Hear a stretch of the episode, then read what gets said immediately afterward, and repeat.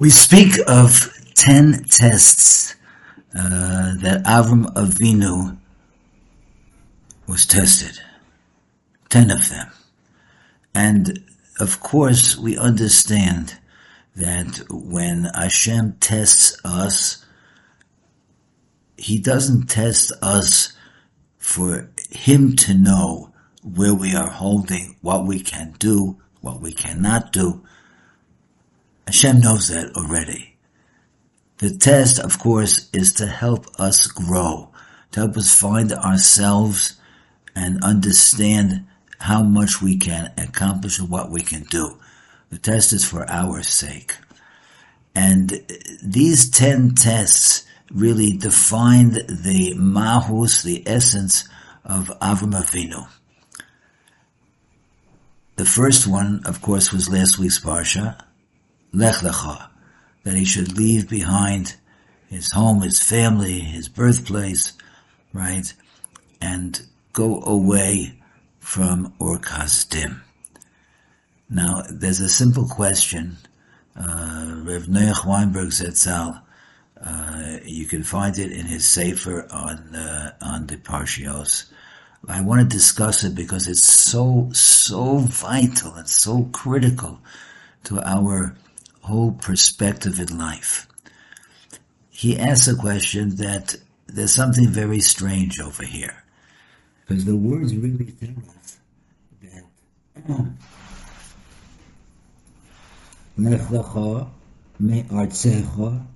from your land,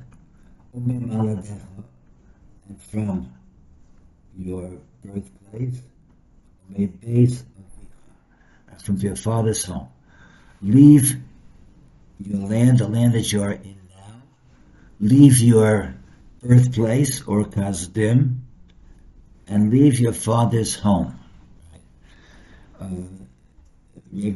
says it in a humorous way that that is as if we would say, uh, someone would tell you, someone would tell you, leave the United States and leave New York City leave 314th East 4th Street. What's wrong with that? Of course. It's, it's totally superfluous, redundant, tautological, extra. Yeah, all those things. Be- because once you tell a person to leave, if we were told to leave 314th, 4th Street, that's fine, we're finished, right? We know New York and we know the United States. So this is the same thing. Go leave your land, go leave Ur Kasdim, and go leave your father's home. So what, what, what is the real meaning? Evidently, Hashem is not telling Abraham Avinu to leave a geographic place. He's telling Abraham Avinu to leave the influence that these places have had on himself. And the greatest influence, right, is, it's that it's going in an ascending nature. It says the first thing your land, your land influenced you, right? The general society, um, the the ideas, the false ideas you absorbed uh, today would be secular Western culture, uh, Western civilization, right? And then, so leave that behind. Leave your land behind. Your birthplace, there's what values that you absorbed from your school, from your media, you know, from anything exposed to or them, right? Uh, how you define, how your friends define success, um, how who your friends respect, all these things have an influence on you. And finally, from your father's home, but if I me leave behind the identity that your parents gave you or tried to give you, their expectations uh, that were perhaps not in your best interests, go lech lecha, go for yourself or go to yourself. Find your real self. Discover who you really are, what you really believe in. Don't compromise your aspirations. Get a real clarity at what is right. So if you're going in that direction, we're saying that we, we that Lech Lecha is telling Avram Avinu to go away from his past, then the order is definitely the correct one. And, and that, that leaves us with just one very simple question. Before these ten, before Lech Lecha, we know that Avram Avinu faced the opposition of, of Nimrod, Nimrod, the king of Shinar. Right? What happened?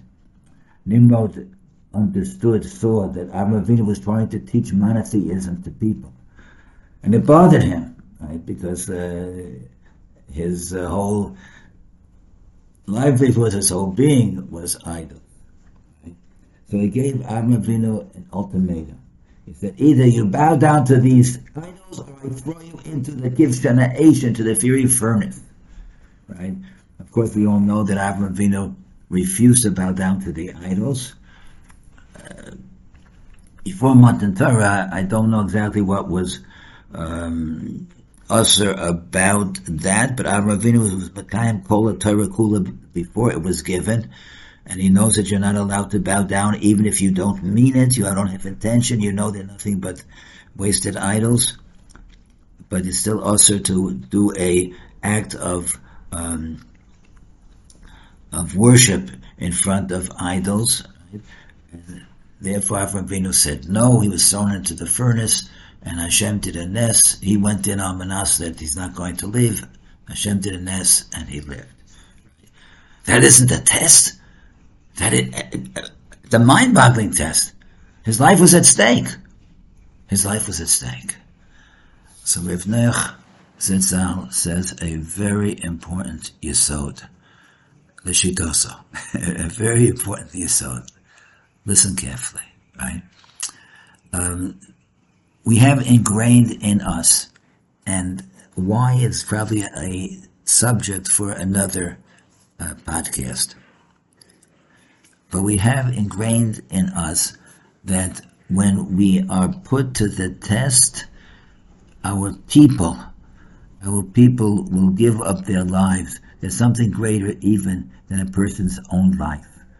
For example, if somebody was asked, chas v'sholem, chas v'chalila, was asked like this, I have a machine gun, I have a hundred children chained over there, Either I will take my machine gun and finish them off altogether, or you give me permission to shoot yourself, and then I'll let them go and I'll shoot you. Right? I don't think there's anybody who would say, go ahead, shoot the children. Nobody would say that. Everybody would say, if you have to, you know, shoot me. Don't harm the children right? So we have ingrained in ourselves that concept, and we would do it. But there's something which might even be more difficult in a certain sense, right? In one sense, the most difficult thing is to give up your own life. Lo alenu. Lo alenu nisayon, please. I'm not asking for anything. But there's one thing probably that is a little bit more difficult. That's not giving up your life in one moment, the one moment decision, albeit a very difficult, a very challenging moment. But the other side of the coin, not to give up your life, but to dedicate your life, to devote your life for a cause that you believe in, day after day, moment after moment, in a way that could be even more difficult. Because it's not a one-time challenge, it's a daily, accumulative, time after time this may be, as Rev Noach suggests, what the Torah wants to teach us. The Torah wants to teach us it's not Hashem's desire that we give up our lives. It's Hashem's desire that we dedicate our lives, we devote our lives for doing what is right, for serving Him, for serving His Torah, to devote our lives. And that's such an important message. And should that's probably why that Ur was not in the top ten, not in the Big Ten, right? Because Hashem was looking for us to devote our life. And it's it's still early in the year, you know, the year, it's, it's still early in the year. There's enough time yet to ask ourselves, am I doing all that I can do? Am I doing what I should be doing for Klal Yisrael? Everyone should ask themselves that. Am I really doing what I should be doing for Klal Yisrael? So we should ask ourselves, am I spreading Hashem's Torah and mitzvahs to others? Right? Am I am, I working on this? And you, by the way, you know, fellows, that this coming Shabbos, Parshas Vayera, is Project Shabbos. Project Shabbos, which started in South Africa in 2013, and uh, and it's it's it's with the with the chief rabbi there, and uh, Neve Zion has been part of Project Shabbos from 2013, and this year we certainly are doing it as well this coming Shabbos. Uh, all the Rebbeim, for example, are eating the yeshiva Leil Shabbos up in the Beis Medrash. To have a special program, right? We even thought of giving the fellows uh, 30 shekel each one in the, to go Friday morning to the shuk of Machane Yehuda and buy something for their kavod Shabbos. I don't know how many are going to take advantage of it, but that we offered them. Uh, they should have a, a, buy something for the, the kavod Shabbos. But this is Project Shabbos all over the world. We offer at 1700 different cities, places um, are, are, are going out to have these events to take people who normally do not keep Shabbos yet, right? And to have them keep Shabbos with challah bakings, with special malafah with all kinds of special programs. And it, it, by the way, so everybody should know that most likely this coming Shabbos is going to be observed by more people, uh, hopefully than in any other time, any other year, right? It's going to be observed by more people because so many people who don't yet keep Shabbos will be keeping this Shabbos. I said, that's, that's, we have to make, every one of us, we have to make a very, very special Shabbos, Project Shabbos. Right. And finally, am I setting an example in my relationship to others of what a Ben Torah should be? Am I setting that example? So these are questions we have to ask ourselves because this is the challenge that confronts us. May all of us unite together to make this Shabbos a very special Shabbos and, uh, and, and, and, to do all those things, right? All those things that devote ourselves and our lives to serving Hashem and His people, and that way we'll all be dancing together in Shalayim with the building of Bayis Shlishi, B'Meir Yameinu. Amen.